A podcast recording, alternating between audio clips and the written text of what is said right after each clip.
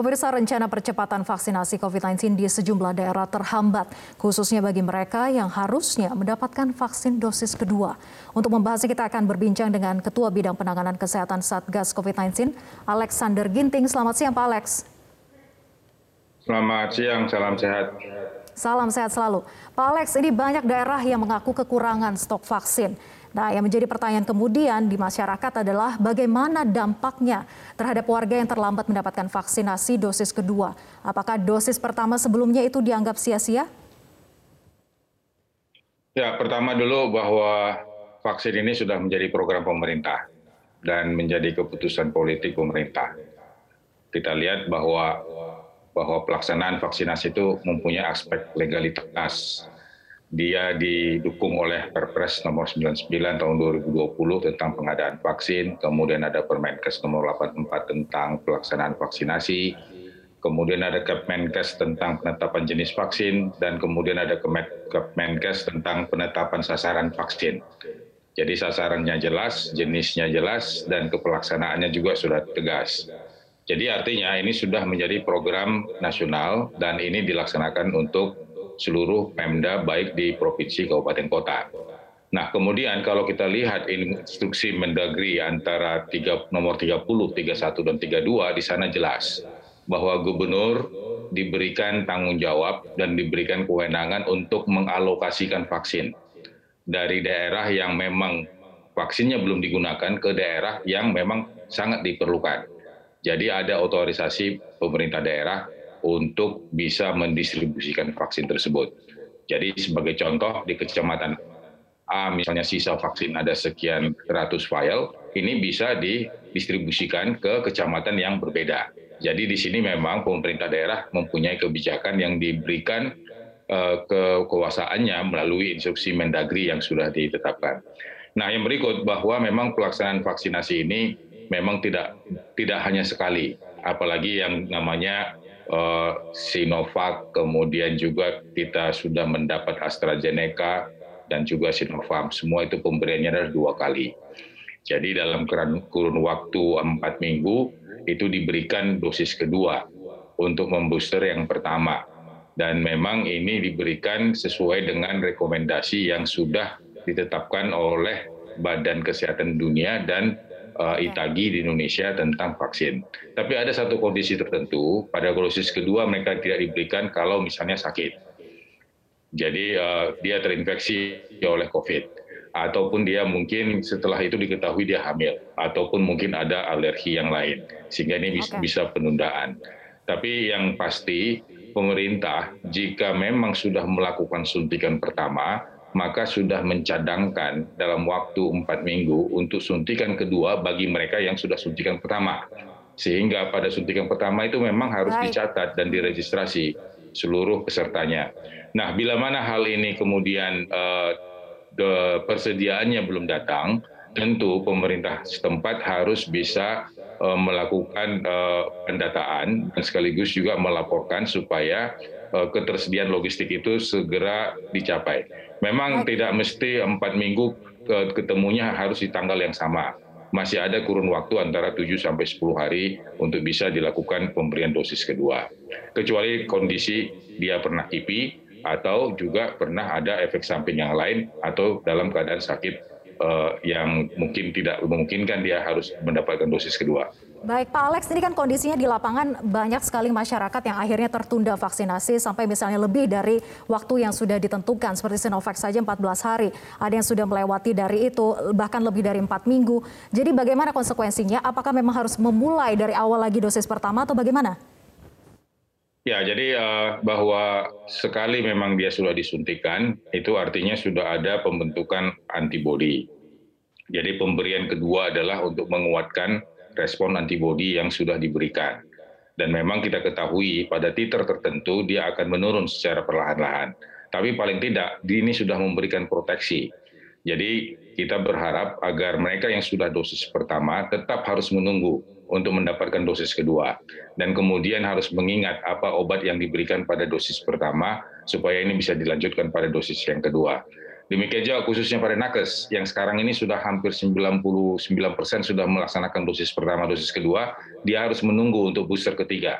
kenapa nakes diprioritaskan untuk booster ketiga, suntikan ketiga, karena mereka bekerja di daerah uh, zonasi merah, di daerah risiko tinggi. Sehingga memang nakes menjadi prioritas untuk dilindungi dan sekaligus juga bisa bekerja di daerah zonasi merah, yaitu di rumah sakit. Nah, bagi penduduk lainnya, khususnya di kelompok sektor publik, pelayanan publik lainnya, uh, kita berharap supaya tetap mendaftarkan diri dan kemudian melakukan uh, registrasi dan tetap harus uh, mencatatkan kepada sentra vaksinasi di mana sebelumnya dia melaksanakan vaksinasi dan membawa kartu vaksin yang sudah ada untuk memang mendapatkan jadwal sesuai dengan apa yang sudah dilaksanakan oleh pemerintah setempat.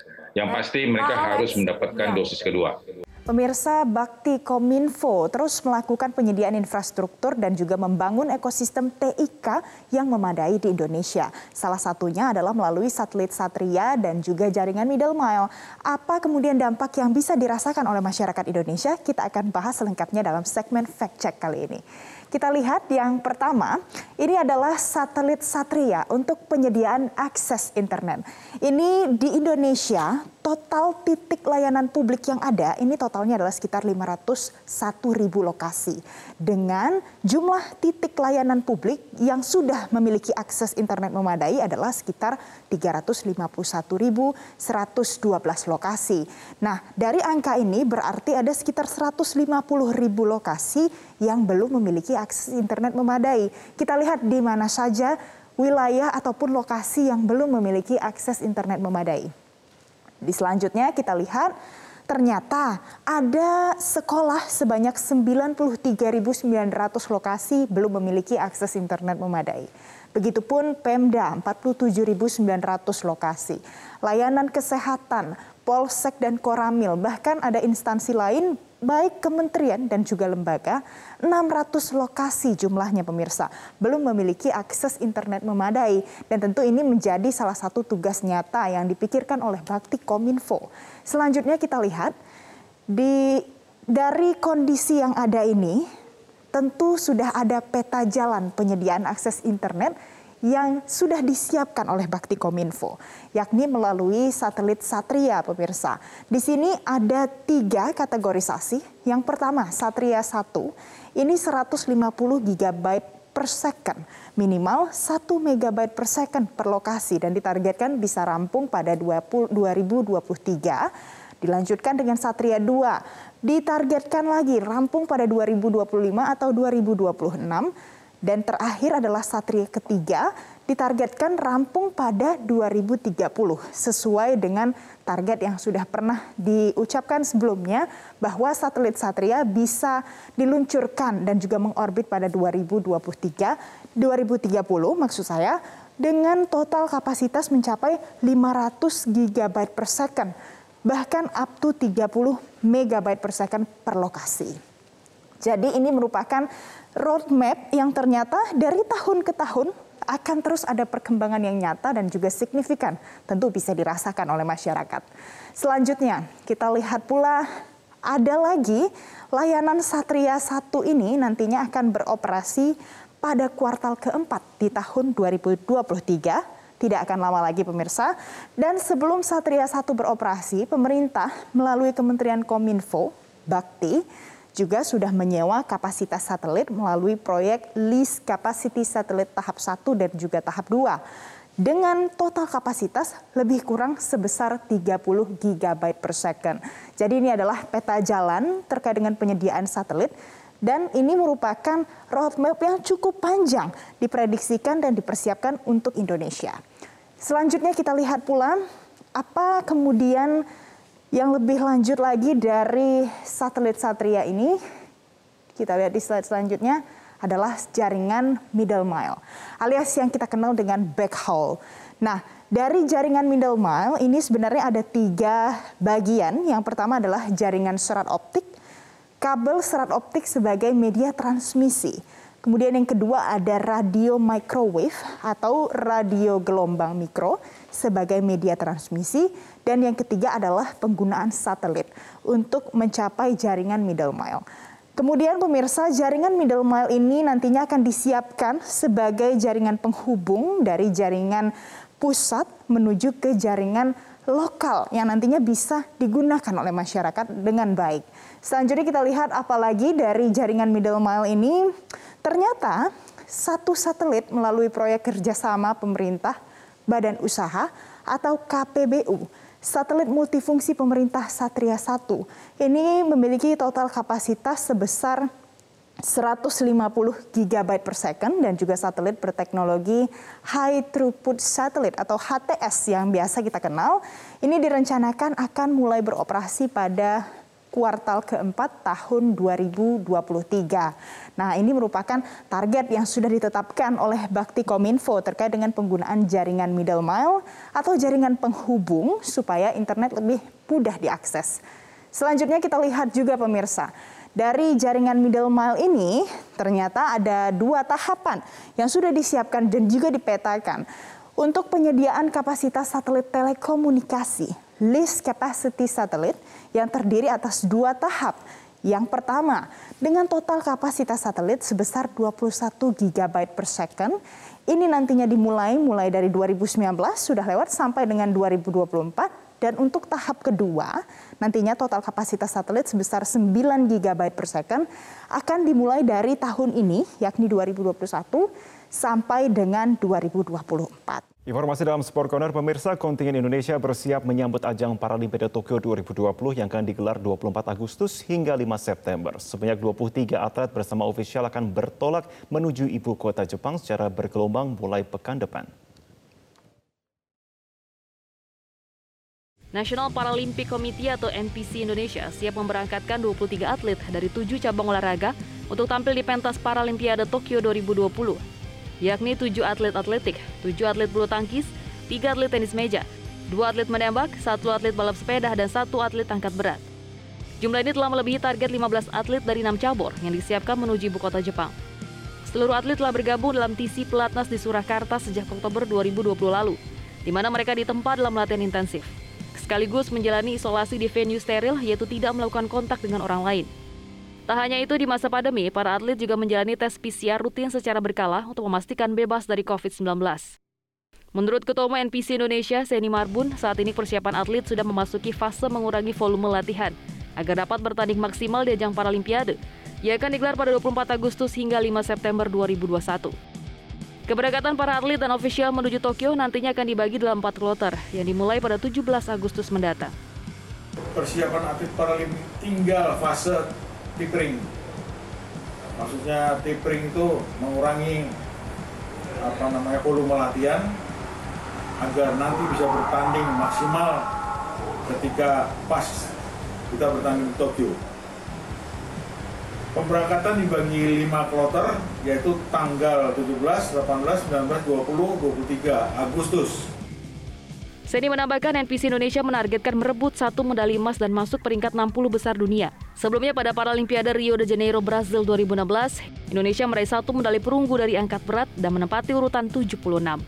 Federasi Badminton Dunia atau BWF secara resmi mengeluarkan pengumuman terkait batalnya turnamen Korea Terbuka 2021 dan Makau Terbuka 2021. Keputusan ini diambil akibat dampak dari peraturan pembatasan pandemi COVID-19 yang diperlakukan di negara penyelenggara.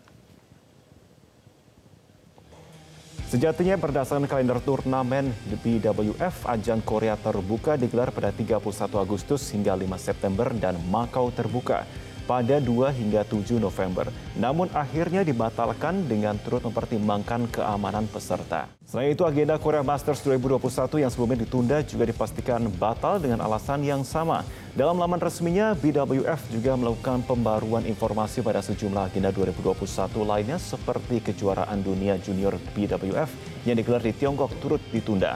Namun hingga kini BWF belum menentukan solusi untuk turnamen tersebut sehingga tanggal dan lokasi pengganti belum bisa dipastikan. Pemirsa korban meninggal dalam kebakaran yang melanda hutan pegunungan dan desa-desa di wilayah Berber Aljazair naik pada hari Rabu menjadi 65 orang, termasuk 28 di antaranya adalah tentara. Kebakaran mulai melahap hutan pegunungan di wilayah Berber di Kabila, sebelah timur Aljazair pada hari Senin dan menghancurkan rumah, kebun pohon zaitun, serta hewan ternak. Dan pada hari Rabu setidaknya masih ada 18 kebakaran yang masih terjadi.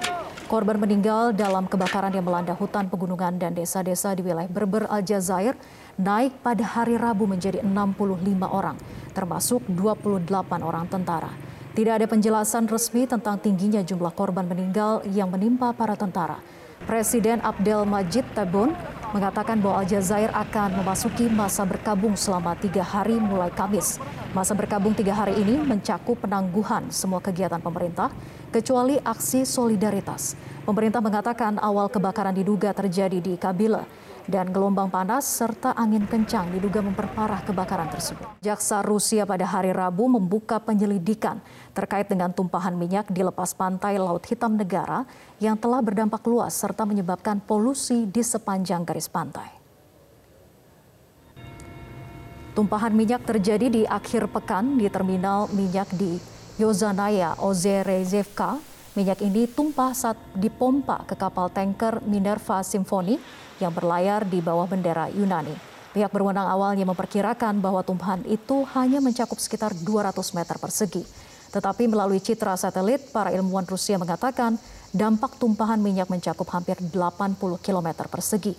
Bahkan WWF Rusia memperkirakan sekitar 100 metrik ton minyak tumpah ke laut.